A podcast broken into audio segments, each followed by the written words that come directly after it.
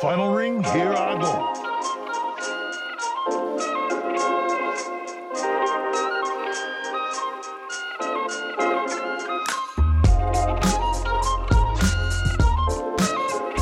Welcome to the final ring, uh, where we talk about competitive Apex and kind of try to bring it around to you guys. Uh, my name is Zoro, and I am a semi-professional competitive player. I play also quite casually too. And my co-host is Koala, and he'll tell you about himself.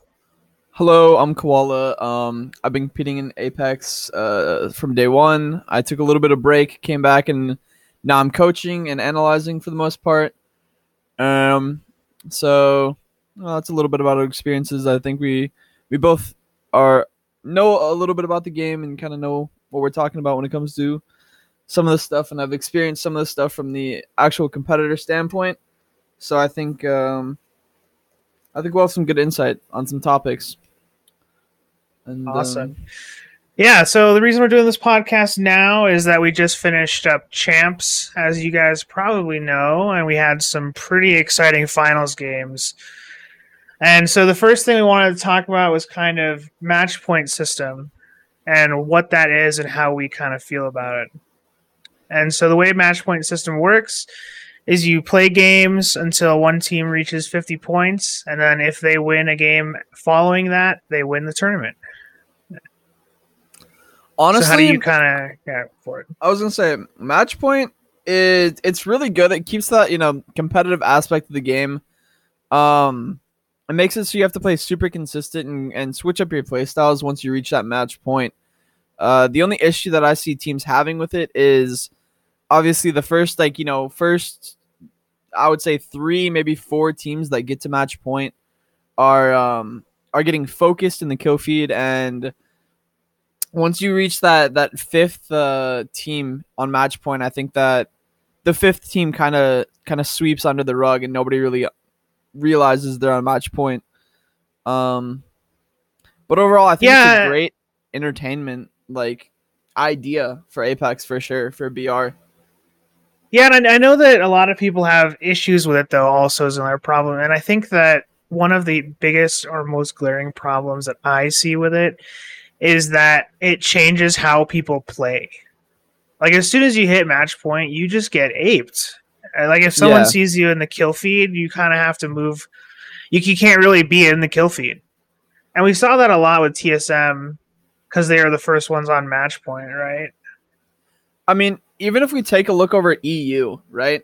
Scars, they got to match point. They completely switched their play style and like pretty much hid until the absolute like five squads left where they had to fight and they just had no other option.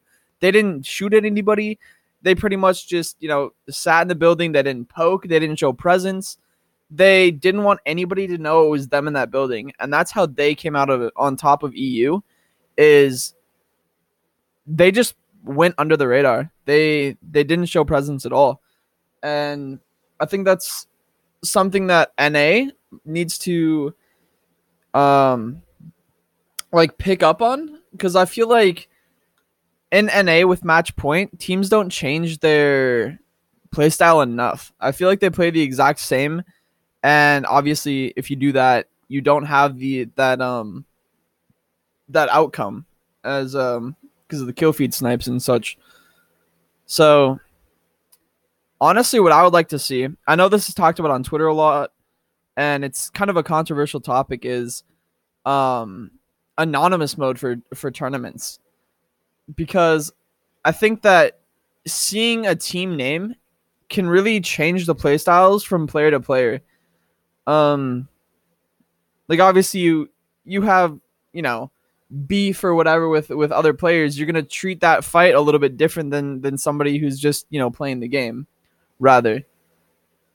Right, and I think that I think that's a good point. Actually, I I hadn't really thought about anonymous mode being used in tournaments, and I guess it would definitely help out with the way that you have to change how you're playing. It would make it so you have you can play your game consistently throughout the tournament rather than having to do something that you're not used to or don't like doing. Because I'm sure there's teams that kind of get antsy where they're like, we haven't been doing anything for two games, and it's kind of tough on the mental to be not performing and not doing anything. For sure. You know? Yeah. And then I mean, if you have other teams. Oh, sorry. uh, go ahead, go ahead. And then you have other teams like the champions. You have Kungarna and A who won, you know, that A champs. They Mhm. had only won, I think you said earlier, two games in the entire tournament. Once in group stages and the final game of the tournament. Exactly. Yeah. And, And, I that I, mean, think that's- is go for That's it. all you need to win. You know what I mean? It's they they did what they did needed to do. They got to match point. You know, all the other teams were were getting griefed or denied that that championship spot and when they got into the position where they were on match point, they won. And that's that's something about match point that I think is is really exciting to see. Like that underdog comeback story that nobody expects just just happens. Oh yeah, absolutely, and it definitely gives you such a good uh, viewer experience where your viewers can really kind of get involved in the story and like have that storyline going through. For sure. I was gonna say earlier about how um like swapping up playstyles. Uh when TSM was on match point, they they played different team comps, they backed out and they switched their skins. Like they were trying to do everything they could to be not recognizable. But the issue with that is, you know, no anonymous mode, their names still show up in chat as soon as and you the get whole the lobby. kill feed, yeah, yeah. They're like TSM's at this building, and I mean, it's not hard to tell where teams are fighting at. I mean, for anybody who's played competitive, if you see a name in the kill feed, you know what gun they have, you know what that gun sounds like. If it's anywhere near you, you can tell almost Yeah. exactly where they are. it's a lot of information in the kill feed, definitely, because you can see exactly what's going on around you without actually knowing what's going on around you. If that makes sense. Exactly. So yeah, I do think that anonymous mode actually might be a pretty good addition to the competitive scene, at least the competitive integrity, I think just to keep kill things more is fair. I think feed is very like underrated for information and um kind of like a a bloodhound scan without having a bloodhound scan, you know what I mean? Cuz Oh yeah, I mean even in ranked we use it all the time, right? Like Exactly, yeah. I feel like a lot of teams don't utilize it a- as much as they should though. yeah, I agree. I think it's definitely underrated. When you were coaching, did you talk about the kill feed at all? Um, not really. For the most part, uh, when I was coaching AM, uh, the main thing that we were trying to focus on was team fights, and I think that's also very, very important to be a, a tier one or a tier two team, is to be able to play off of your teammates, um, like as second nature without thinking about it, and I think that's something that a lot of teams still have issues with. Yeah, well, I think even pretty established teams like Complexity can sometimes have issues with that. Because they i mean we saw them not make finals and i think that surprised a lot of people. Um, i think part of the reason that they didn't make finals was just that they were eh, they kind of felt like they were not as together as they usually are if that makes sense. Yeah, for sure. I mean,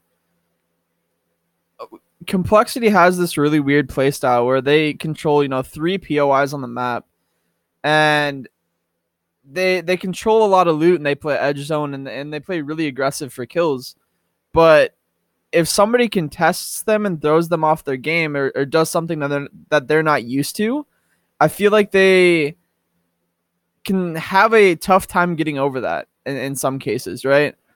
right I know in scrims with AM, I was telling him to like, you know, loot up, take like 30 seconds and contest complexity right off the start. You know what I mean? And that really threw them off their game.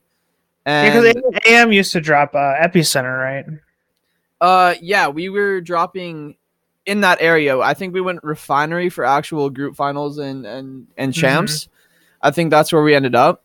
But you know, we had a really really rough, you know, first 2 days of of stages and then you know, when it came down to that third lobby when complexity was in our lobby, we ended up changing our drop location, planned out some stuff the night before, but you know, we had a lot of plans to just straight up like contest right away and I, I don't think complexity would have been expecting that and that's something I feel like that you know would have taken them by surprise. Yeah, absolutely. I think that I, I definitely think that it would have because they wouldn't be used to a team, especially a team they don't play against super frequently, contesting them immediately off drop, basically. Yeah, But yeah, and I think I think that they're getting contested kind of makes them have to change up their play style, which is another one of those getting off your rhythm can definitely make it a little bit harder for you to place well consistently. And I think we also For saw sure. that a little bit with NRG because it Yep. felt like they were getting pushed around a lot in finals because they did amazingly in group stages. They had 262 points, which was just about 70 points above the next highest team, which was TSM. They had 110 points in day two. Like that's crazy. yeah, yeah, And so going think- into finals, everyone expected them to just like go nuts and dominate the team or dominate the scene, and it just kind of didn't happen because I think they got uh, they got pushed around in ways they didn't expect to be pushed around.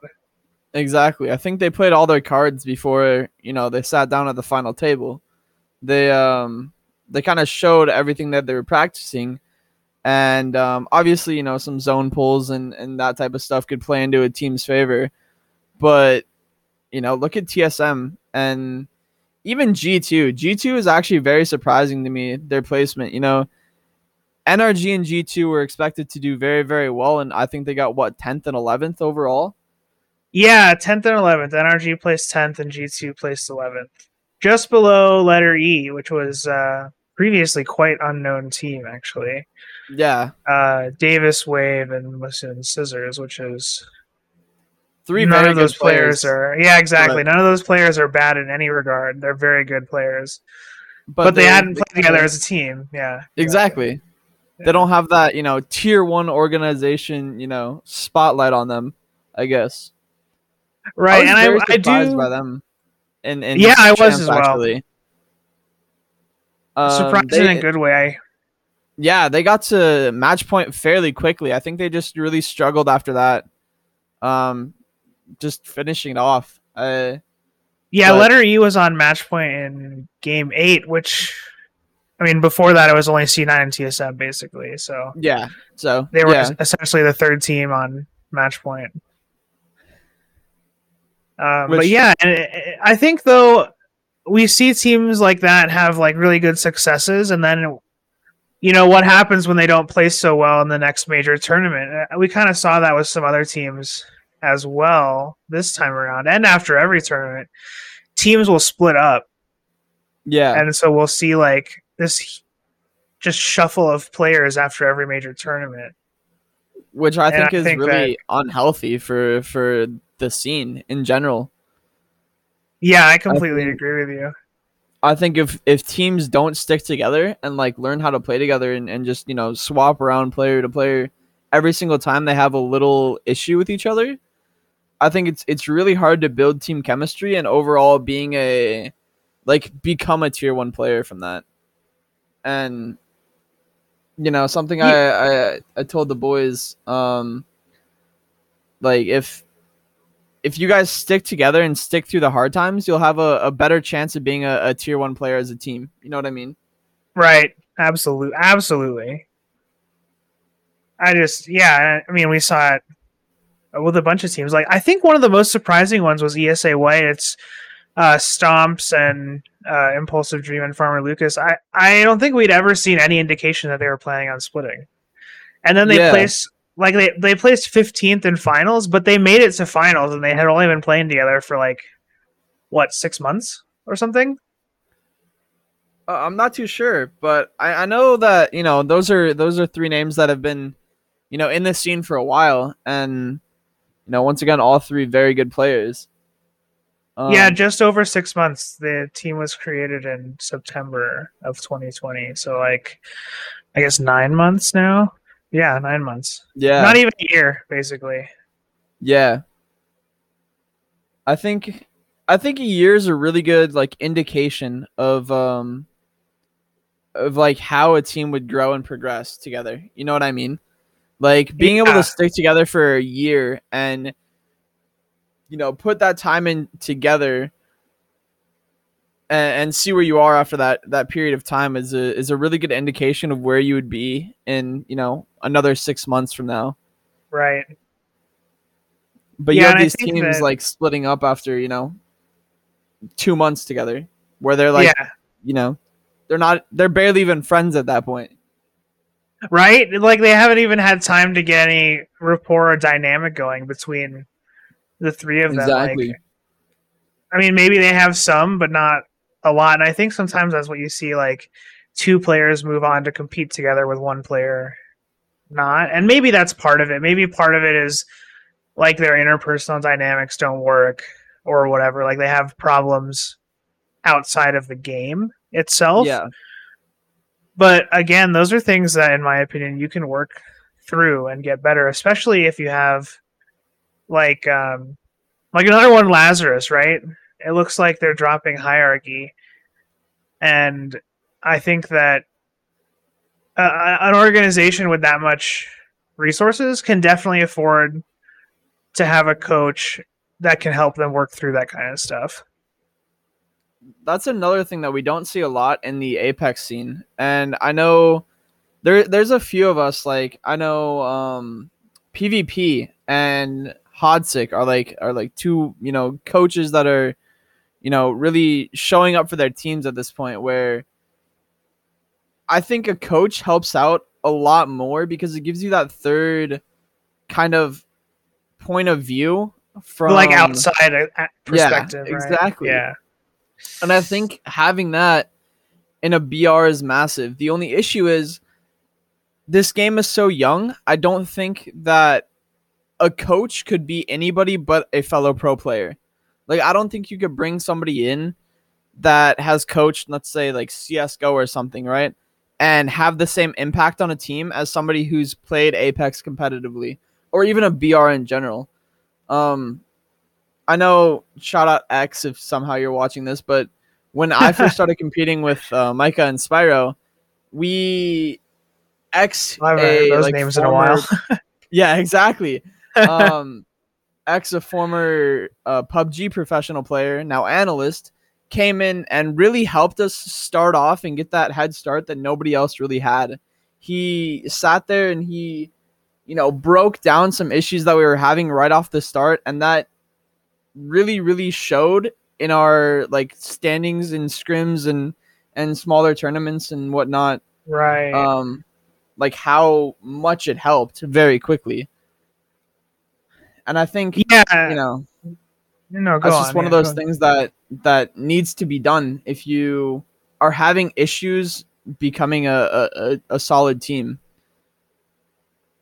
is getting a coach. Yeah, I think support staff is pretty underrated in general. Like other esports scenes have been growing to the point where they have like a coach and multiple analysts that help the team play their best.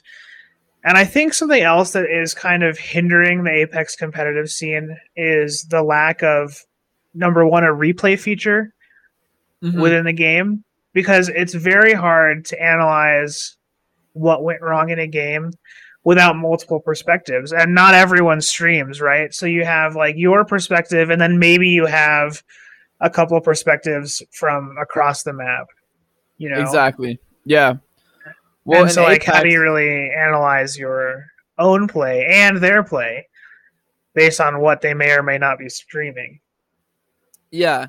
Well, I mean, the reason that you know people don't stream could be uh, for a number of reasons, right?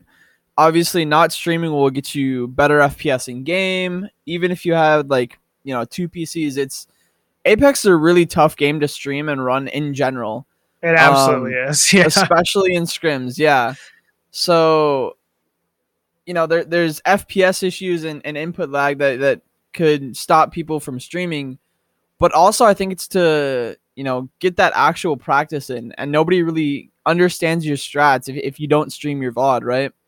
right exactly and So i, I think- mean Go ahead. continue sorry no, no, go Oh. for it go for it I was gonna say like having a replay mode where, you know, at least for for scrims and private lobbies, right, where mm-hmm. coaches or analysts or, or managers or something along that line could go in and analyze the VOD from different perspectives, and kind of get an idea of what went wrong and where it went wrong would be huge for the game. Oh, I think so too. I think it would just absolutely increase the level of play at all like stages of the game. Like you'd see semi-pro teams performing way better. You'd see professional teams performing way better, just because they're able to properly analyze their gameplay. And Yeah. and on kind of like on the same token, it's like um, scrims too. You'd be able to see scrims, and like I get that some teams will be trying to quote unquote, you know, strat save or whatever. Yeah. But at the same time, you see also these teams not taking scrims seriously at all, or not even showing up, and I think that that also has a huge is a huge problem. And I do think that that impacted some of the placements that we were surprised by in finals, in particular NRG. They I don't think they really took scrims too seriously from what I saw. Well, I mean, you saw what they were doing. You know, they they were you know quote unquote griefing and and just the throwing themselves at teams, and then the next day they come back and change their names to NRG Denier of Knowledge. Like, I Yeah, don't think that's taking scrim serious at all. Which, you know, it could be a strategy to you know deny knowledge if you want to call it that. But I think you got to have your you know strategies and, and backup plans and everything figured out so that you don't sit there and you know act cocky and then place you know 10th or 11th in a in a massive tournament Right, and you know we have other teams that uh, definitely were practicing. We have like Renegades, Alpine, ESA Black, Letter E. They were definitely preparing for this tournament as well as they could, and so like, and they were in the top ten. And before this tournament, I don't think you really would have been paying attention to them, but everyone will be paying attention to them now, especially like Alpine and ESA Black yeah and Letter E. I think uh, Renegades is a little more well known, and so they're still i still think like renegades' roster is one of the most talented rosters on the on the like in the game right now if i'm being honest oh, You know, absolutely.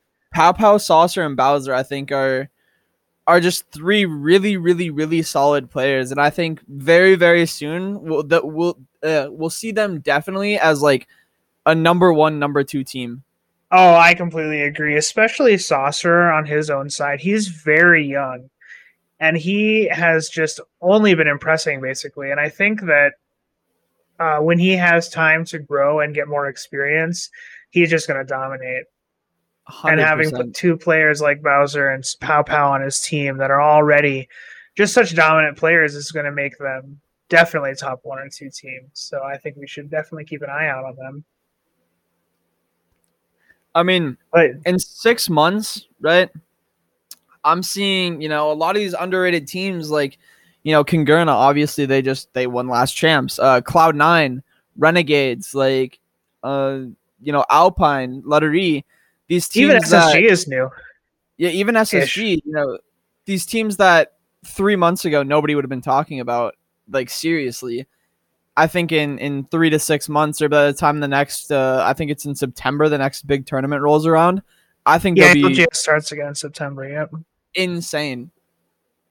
Yeah, and I think it's something that's very healthy for especially the NA scene, but Apex as a whole, is that the amount of teams that are starting to show up and starting to be really dominant and noticeable. And I think that this should be a kind of a signal to teams like NRG, G2, TSM, the ones that have been dominating already, that they kind of need to step up their game. They kind of need to make sure that they're taking this seriously. Yeah, because if they don't, they're gonna they're not gonna be top anymore. I, I think that being said, that you know, NA specifically needs to, you know, get their ducks in a line here and start scrimming and you know preparing for that. Because if you don't and you just wipe it off or, and don't play with your teammates or just play ranked or whatever you're gonna struggle versus the people who are you know taking this serious. And yeah, you know Well, it I takes mean- a it takes a whole community to you know either fail or prosper right but yeah. um, we see that in EU, right? Know, yeah exactly it just something needs to happen with like the work ethic of NA. I feel like for for at least scrims. Well, it's interesting that- because that's a problem in esports in general. The League of Legends community has been a lot around for a very long time, and NA scene still has a problem with how the players and the coaches and the orgs view competitive esports. Yeah, And I think that's part of a, a cultural difference between NA and EU, and you know the Eastern European and even the Asian regions. Yep. I agree with that. I mean, you know, in other games you have the whole NA as a meme for competitive esports. Oh yeah, everywhere, you know. And I think that really really shows how inconsistent or you know, rough it is for I guess NA players to compete. Like obviously we saw in Valorant for example, Sentinels absolutely dominated their tournament in um their last LAN event, right? And Yeah. even in Apex, like personally, I think NA will still perform very well on LAN. But it won't be like that for much longer. You know what I mean? I think we'll be Right. very surprised by a bunch of, you know, EU or um, Asian teams that that have been scrimming and taking this serious for months. Well, I mean, think about the APAC North teams like Rig. I think that Rig would dominate NA. Yeah. I just think they would because of how seriously they take the game and how much they play together. I could see that happening. But so I, I don't know. I just think NA has to kind of get their, like you said, get their ducks in a row and start taking competitive seriously if they want to perform consistently well on LAN. mhm. it's it's But very interesting though. Like I think one of the main aspects, at least for for NA, is how scrims are ran and how we're kind of forced to play in an open scrim environment where tier one players are playing against gold four players in, in rank or like you know in scrims. yeah, it's like I think something that EA or Respawn should do right from the get go is make it that masters or pred requirement to even scrim, right? At least in a tier one lobby, or make it qualify for a tier one lobby. I mean, you know, back when when tier one tier one Apex and and um Apex.pro and private Apex and all those discords were around, you know, you had to win a like was it a week or two weeks or a month long, you know, Q snipe scrim tournament to get an invite to the private tournament, the private scrims. You know what I mean? yeah, you had to place well enough consistently throughout the week to move up to. I think we called it Lobby A at the time. Yeah, um, before you were even able to play with the tier one teams. And I think Which- that that is, I think that's part of why some of the teams don't take scrims seriously, is because they're not going to be as the the the quality of practice that they need, which is a double edged sword because if they don't participate, the other teams are never going to get better. yeah. But then again, like if they do participate, it's almost like wasting your time waiting for everybody else to catch up.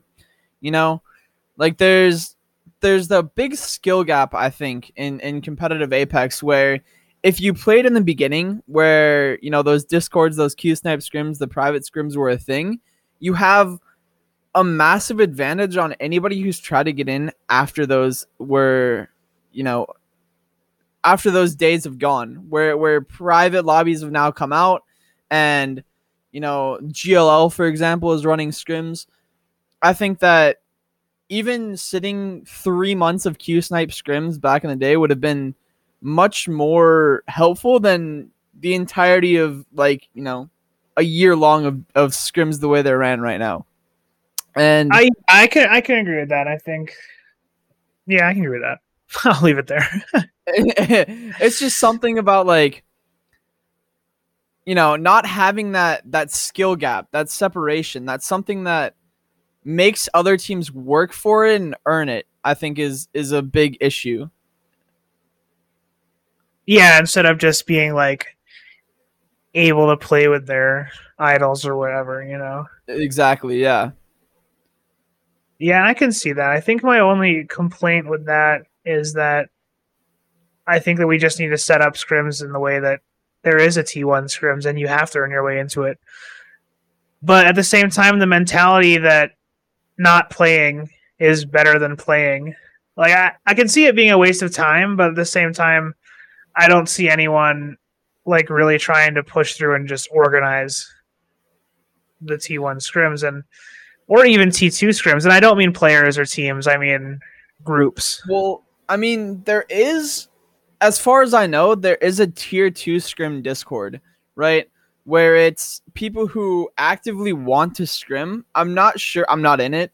I'm not sure exactly how they're running it, but Uh-huh. I know that there's like an invite tier two Discord where they they run scrims for anybody who wants to show up and actually take time to learn how to compete, right?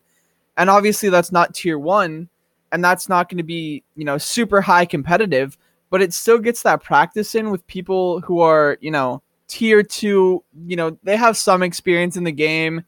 It's kind of that you know they've hit masters or pred, they've maybe played in a few tournaments here and there, but they're not going to be like you know, people who are winning ALGS or placing even like top five ALGS, let's say. Right. Yeah, there's just a completely different level of skill and competitiveness there. And that I agree with. I completely agree with that. But like how do you get those teams that are in the T2 area to be T1 teams? You know, where's I mean- the pipeline? You know, that's something that a lot of people, I guess, are asking the same question, right? Like, what's the difference between a tier two and a tier one team? And honestly, I just think it's experience, right? Because how many how many tier two teams, like if they got to this ALGS champs, right? How many tier two teams would be like shaking under pressure and not knowing what to do and just having their brain completely turn off when it comes down to actually competing, you know, for money. And I think that, you know, if you look at the top teams, a lot of these players have competed in other games or have been, you know, doing this long enough to where they've gained that experience to where it's like, whether we win or lose, you know, we move forward and we improve. Yeah. Yeah. exactly. Yeah, but at the same time, you have all these ESA teams, right? And like, I know that all of these ESA players are really good players and have experience and stuff, but they're not. They're not like TSM. They haven't been a team since like, you know, day one, Yeah. basically. yeah, And so I, I think that it's a really good proof that the incentive that ESA offers, as well as the consistency, can bring these teams to be a top level competitors. which I agree. You know, they have the the pro nights where where they invite these tier one teams onto, you know, ten tier one teams and ten Series E teams to compete versus each other, and I think that right there is an amazing practice, right? Where even if it's just once a week or, or, or once a month or whatever it is, that one scrim right there is doing more for the ESA teams than anything else, right? And Yeah, absolutely. And and the tier one teams still get some sort of high quality or higher quality practice because they have yeah. ten teams there. I mean, I can see that. one yeah. thing that I've noticed, right, is that every everything plays out different, right? No matter if you had the same teams, if if you play GLO, for example, it's very like W key, like just ape it's everything, kills everything, right? yeah. And then if you play Series E, it's it's more about like a lot of edge teams, and you have a lot of fights, a lot of three v three potential. And then Right. when you go into an actual tournament, you see twenty teams left alive in Zone Four. Like it's just Yeah. the way these teams are scrimming and, and practicing really can't prepare you for these final lobbies. And you know, that's just that's something that needs to change, but I don't think it ever will, honestly. I don't really think it can. Because Why of the way that? that BRs I think because of the way BRs are played, right? So the way that you have to be you're incentivized to kill people for the most part, right? And so in Mhm. group stage I think that's why we saw like NRG playing so much better is because they would push things that they definitely didn't push in finals, right? Yeah. even if it is a favorable outcome for them, there's that fear of having six more teams show up, which I mean, we saw that, right? In that, in game six, I think, or s- seven, maybe, up in that tunnel above um, survey when you had like Yes. uh, CLG, you had SSG, you had Alpine, you had two other teams that I can't remember. I think Uh, Liquid was in that mix. Liquid well. was there, absolutely. And Like- Alpine ended up coming out on top, but they only came out on top because they were the last ones to show up. Exactly. Every single team, you know, one team had that position, and uh, you know, I can't remember. Maybe it was CLG pushed for it. One person on CLG got knocked, instantly third partied, right? Because that position was the best position in the game. That, that was God's spot for sure. That was obviously. I mean, Alpine won that game. You know, Yeah, exactly. But it, it just happened like that where one person got knocked on that team and there was instantly another team there. No time to reset, no time for anything. There was no even way to get out if you wanted to get out. And I yeah. The that closest thing to getting out was that was the balloon there, and that's just not even an option. exactly, yeah. Anybody anybody going up that balloon unless you're even a wraith, I don't think you make it up even half of that, right? yeah, not not even a wraith. I don't think everyone in the lobby just has such good aim that you're just you're just a you know you're, You're, clay you're a pigeon goner, at yeah. that point. Yeah. yeah. Yeah, and so like I don't know, I think that something that we've seen though um in situations like that, there was another situation game 4 perhaps, the launch site ending where you had letter E was being pinched by G2 and I think Sentinels. And they hmm. were able to use Valkyrie to get out, which is actually very interesting because she's a very new legend on the scene, right? And so her abilities are she has those rockets that slow and stun, do a little bit of damage. She can float, which is also kind of not great because you get beamed out of the sky if you're floating around too Yeah. much. And then she has Yeah. the redeploy, which is really what makes her kit super strong for competitive. And we saw her used a few times. That one being one. C9 used uh, Valkyrie to reposition to a winning position in a later game as well. And I think that these legends really have potential. At least Valkyrie does. There's other new legends like I. Uh, I think some of the newest legends we saw were Re- Valkyrie and Revenant. And Revenant we only saw in one team, and that was My Little Phony, and that was just. I'm really not sure what they were doing. It kind of felt like they were just griefing because they weren't. It didn't feel like they were playing to win. They were playing to kill teams Yeah. whether or not they died off of it, you know?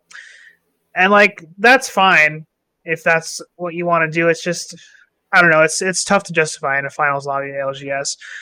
But for in Valkyrie's case, I think that she really kind of has this 50-50 aspect to her. Like you as if you know where everyone is on the map, you can pick a good spot to land. But we also saw her redeploying and then eh, the redeploy ended up with the team being in a really, really bad spot. Yeah. Well, I mean, that's that's you know kind of going back to where scrims are important. In these last like few days of scrims, we saw a lot of teams really pushing Valkyrie to the edge to see what they could do with her, and I think that's where the whole land on top out of bounds and drop down after 30 seconds came into play because you know these teams theory crafted it in scrims and then when it actually came down to, to play everybody knew it was going to happen and that the teams that ran Valkyrie did that consistently, right? I know there was a few teams that would Valkyrie out um like on top of a building and then Caustic and Gibby bubble down onto a team that was holding a position that they wanted. And I think that yeah. has potential to be, you know, Yeah. really, really strong, really, really OP and broken. But you know, that's that's something you you can really only craft or, or theorize in a scrim lobby, right? Yeah, there's no shot you you're in a situation where there's two building. I you're talking about the Lava City zone, I believe, where um Well, there was the I lava it- city zone, and then there was a, a I think a a countdown zone in group stages where a team did that. Yeah, they- yeah, Yeah, where they valcolted up height and then dropped down after 30 seconds, and I think they both times they won the fight. Whoever dropped down. yeah, with Caustic and Gibby. But yeah, and that's something that you can only see in scrims. And if you know, you know, all your practice is W keying, then you're not going to ever get the chance to make these strats that are like honestly game changing. That that strat was it altered the course of the game because no one really expected it and no one was really able to do anything about it. And I mean, obviously now this is one of those things that only works once. As soon as they see a Valcolt, they're going to start looking for that. But at the same time, it's like, Exactly. what else yeah. can you do with her? and and that's something that like won't show up for for months almost you know what i mean Yeah, It's- right. it's something that like you won't know like there's still new mechanics that haven't been discovered in apex that nobody knows about that have, been in you know since the first day like yeah. Well, I mean, you know, like super gliding and tap super strafing. gliding they, exactly tap strafing They were Those were discovered all- much, much later in the scene. those were all day one mechanics, but nobody really used them or knew about them until you know a year and a half later or, or two years later even, and Yeah. that just shows is- like without scrims or without you know the the potential theory crafting that these teams do, um, a lot of these legends won't see their full potential, right? Yeah, absolutely. And I mean, I think that that's the honestly the, in this this finals lobby, the difference between how Revenant was impactful and how Valkyrie was impactful is a really good indicator of hopefully the direction that the respawn team is heading towards with their character design. I agree. Yeah. I um I really hope to see some changes with, Valkyrie so that the the 30 second out of bounds timer, you know, gets changed for for one way or the uh, another. Um I think that, you know, having that ability to kind of alt out and be completely out of line of sight from anybody and nobody can really counter what you do for 30 seconds, especially in a tournament type of of, you know, play style is extremely strong. You know what I mean? And like you were saying earlier, game changing. Right. Um, you know, there, there's other game changing things in Apex, like you know the Kraber, the previous self res, or those things that are really hard to counter. Something that's like RNG at that point, but obviously like Valkyrie is not RNG. It's just you know, it's it was yeah, no, It and and I think that's the difference between you know the Kraber and Valkyrie. It's not uh it's not RNG, and so like Yeah. we saw we saw um C9 win a game off of a Kraber shot. They uh, shot they shot results I think out of the air and Yep. knocked him, and that caused Sentinels and C9 to be able to pick a pick on G2 very easily, eliminate them in third place, and then C9 just won the straight up three v three against Sentinels, and like without the Kraber, that game can go a hundred different ways. Oh, 100%. Like, you know, G2 was in the middle of C9 and uh, Sentinels in that case, and it was very unlikely that they were going to get out or, or win the game at all. But even having a Gibby up, a Gibby will be able to do a lot of damage to a single team, like, before he gets knocked, right? absolutely, absolutely, So- yeah, the fact that he got knocked for free and then you know there was just two players up is is a big difference between you know cloud nine winning that game or sentinels winning that game at that point right, exactly, yeah. And I mean, this isn't even the only instance of seeing items or characters completely change the outcome of a game. I mean, we saw um in game what was it two, two or three? Let's see, do do do. Game five. No, there were a few games Oh, game three. where- Game three was when Snipe. Uh, we, uh, yeah, but I want to talk about when Snipedown got res. Yep. because that mobile res was it was insane. It was it was just it absolutely changed the game. Obviously, they won the game off that.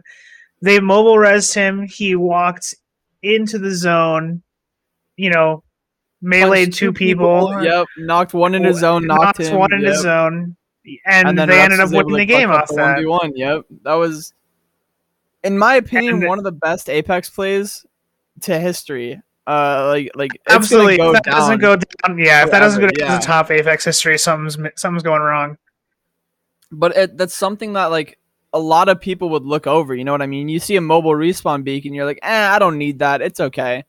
But like Yeah. these small things that completely change an outcome of a game is is sometimes a good thing and sometimes a bad thing. I know that like like I was saying earlier with with self res, right? That was something that really changed it too often. You know what I mean? Like a mobile respawn, Yeah. you're not going to get very many, you know, uh, examples of somebody calling it a mobile respawn, respawning a teammate and winning a game because of that. But the amount of times that a that a self res was found from either just an RNG loot pool or a vault or, or, or whatnot that you know somebody got a self res off and and won the game or, or griefed the team or you know even teams having three self reses and being able to block each other while they res. that was actually terrible. I remember watching some of that, and that was just the worst. I mean- but yeah, and I think you hit the nail on the head earlier. I think that the difference is the RNG versus not RNG. Right, like the Yeah. mobile, the mobile respawn is a positive influence on the game because it's not RNG based. They had to actively make that call, and everyone knew what was happening. Everyone knew you. You see that come down. You see the ship come in. Like there's no, oh, I hit a headshot. It's now a two v three push. Exactly. And I mean, most of the times that isn't an RNG item. You can craft that in the crafter, right? Every single person in the game has access to it. Where, you know, it's the same thing with like the batteries and the crafter in general, where that is a is a system to limit the RNG factors of a battle royale, which I think it is, you know, one of the best things Apex has done for at least competitive, where you know if you are leaving your drop spot with very very bad loot, you know, no heals, whatever, you can sit there, take 20 seconds, craft four bats, a few med kits, and you'll be all right. And you know, if you want a mobile respawn beacon or attachments for your gun or whatever, but that's something that would you know limit those RNG factors to play more consistently. Yeah, absolutely. And everyone has access to it, like you said. Whereas the Kraber is like, you have a, I think a one in five. Well, not okay, it's less than that, but like maybe you get to one of the five care packages, right? And maybe Exactly. it has a Kraber in it, and that's. And if it does, uh, you, chances are you're going to win the game off of that, unless you make a really stupid push. Exactly. Yeah. Well, if not win the yeah. game, you're at least at least at the pro level, you're almost guaranteed, you know, knocks and kills from it, right? Right, which is those yeah. knocks and those kills can impact the game, right? If you're just if you're poking with the Kraber, you're doing something wrong. If you are, you know, shooting at someone to get a knock and then you're going to reposition off of that, like push that team, get them out of that spot, that's how you use the Kraber. And I think that's something that you don't see a lot of ranked players do. You know what I mean? And obviously, you know, ranked and competitive is completely different. But if you're just sitting there shooting a Kraber at somebody, you know, you're you're using it wrong. If you're not planning Right. to make a play off of it, um, What's the you know, it could be used in a better. Yeah. Exactly. Yeah. Yeah, I completely agree with that too, and I think that that's one of the big reasons that it really shouldn't be in competitive. I mean, And in all honesty, I think competitive and casual play should have different rule sets and different, um, I guess, mode types, if that makes sense, right? Like, obviously, when it comes down to competitive endgame, right, you have the slow circle closing in. How many times have you played a pub or even a ranked game and been to that slow circle? been to the end zone, the zone six Exactly. closing on you, like, yeah, it's like that just doesn't happen. So, you know, when these competitive players are, are complaining about, you know, something in the game that's completely broken or busted that shouldn't be a thing, like I want to say nine times out of 10, they don't care that it's in pubs or even in ranked. The issue they have is when it's in competitive. And I think that, you know, if respawn splits up like the, the, I guess modes where like having a competitive build and a public build.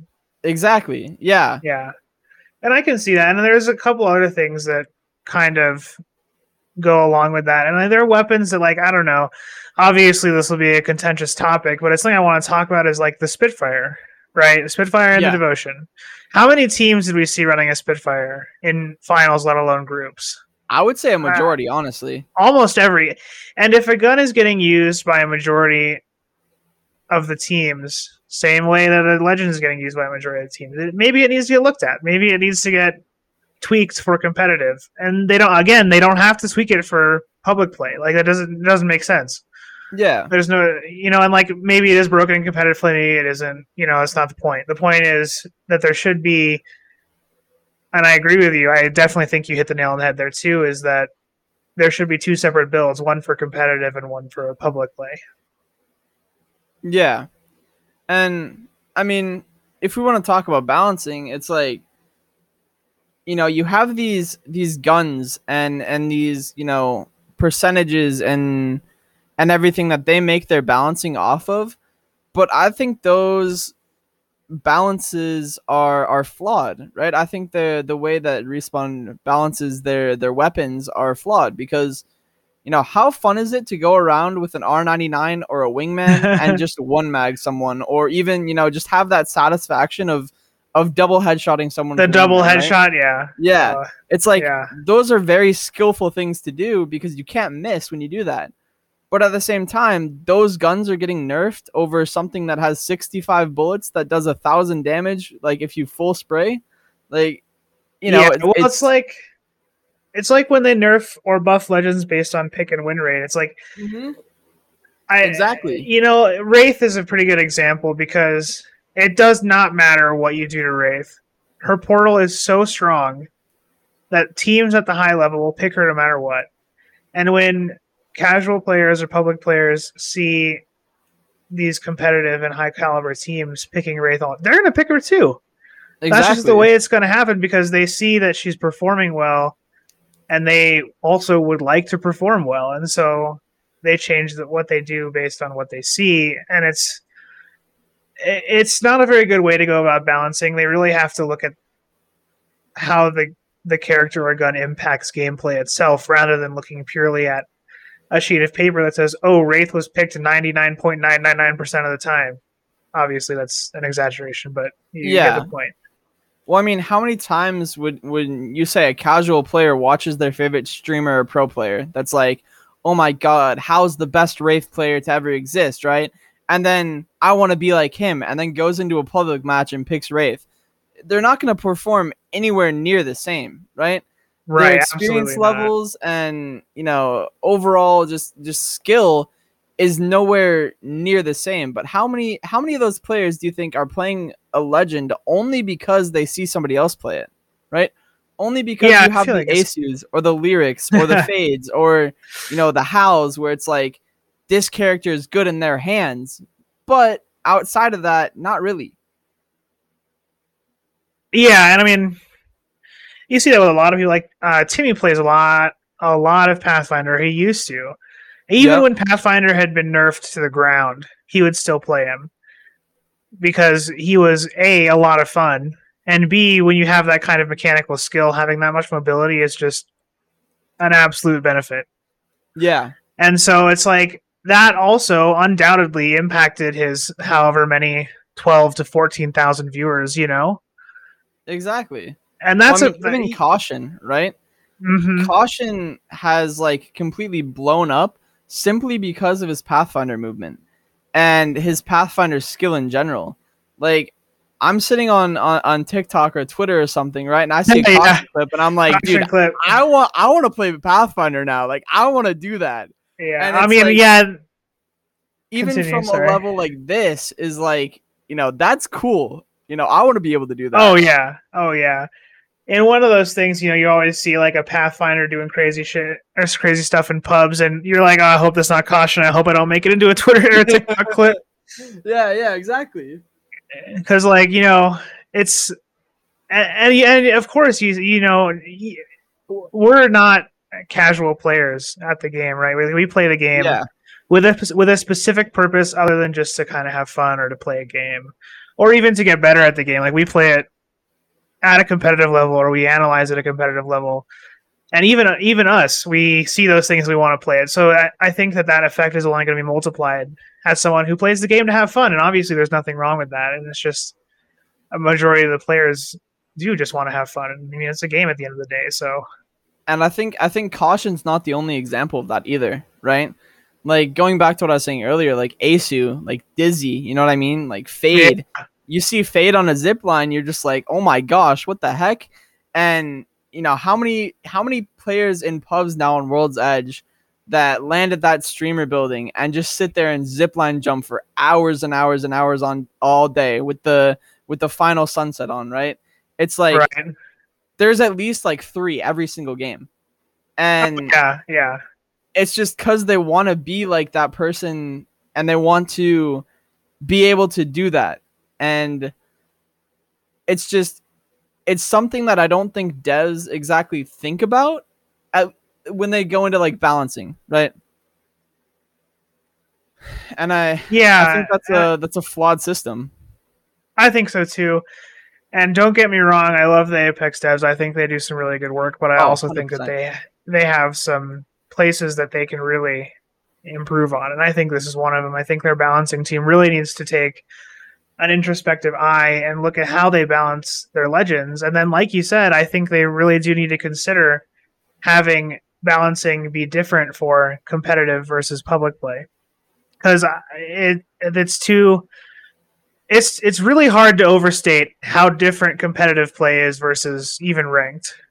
hmm Yeah, It's a it's a completely different game. It just is. and and there's nothing that's gonna change that either, right? Like for the first season of, of ranked, right, where obviously Sentinels was the first team to Predator, and every single game was a scrim. You know what I mean? Every single game from Bronze Four to Pred, that like week and a half or however long it took, was a scrim lobby, right? Oh And- yeah, yeah. we will never have that again because the the way ranked plays out right now and the way um like it's set up it's it's not meant for that and Yeah. I mean, we could think- potentially have something close, or at least if we change the rank system to team-based kills rather than individual. Well- but at the same time, I know how much of a problem that can be with the cheater situation. even team based kills like that would really promote the the, the boosting and and this that the other the cheater Yeah. situation and i think that's something that you know needs to be addressed sooner rather than later as well like you go into a, That's a, whole- Pred that's a whole other podcast.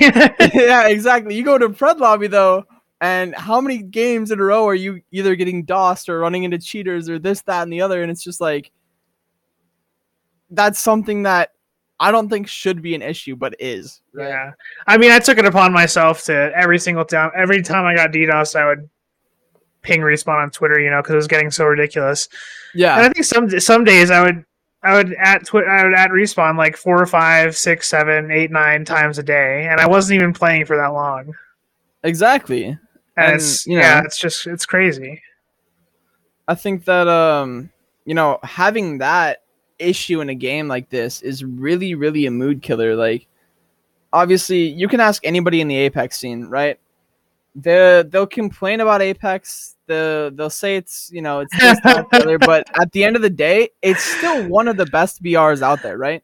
The I was laughing because I knew exactly where job. you're going. Yeah, I mean, yeah, we'll sit here and we'll complain all day, but it, it really truly is one of the best games out right now. And I've gone and played other shooters, and there's nothing compares. The movement is just so smooth.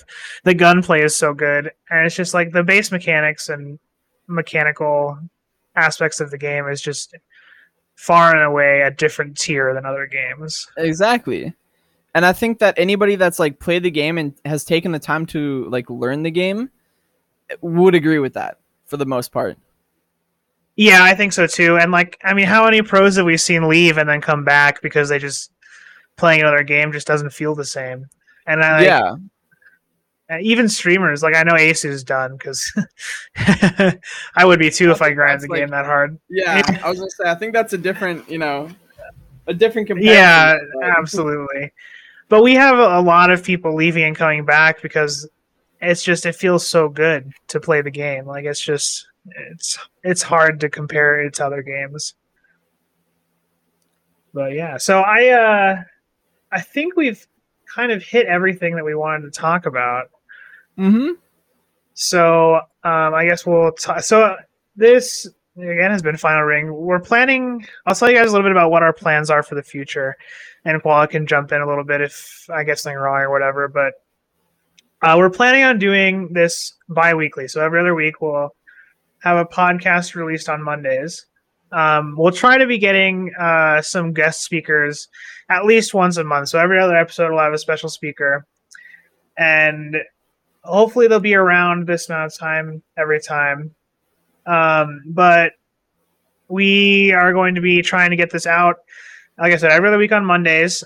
And so, yeah, uh, hit us up on any of our uh, socials. I think we're probably going to have those displayed on screen at some point. And so, if you have things you want to talk about, things you comments about the episode, things that you think we got wrong or would like to discuss, absolutely let us know. Obviously, this is like a, an open conversation um, type of, of deal. So f- feel free to sh- chime in uh, either in the comment section or you know add us on Twitter or whatever whatever feels right. And if you have any suggestions for future podcasts or anything that you want us to talk about specifically, um, you can you know tweet those questions at us or at am or absolute monarchy I believe is the ad on twitter and um, i'm sure we will uh, get around to it if you, if there's some good questions on there Yeah, we would love to hear from you. So, yeah, thanks for listening to the first podcast.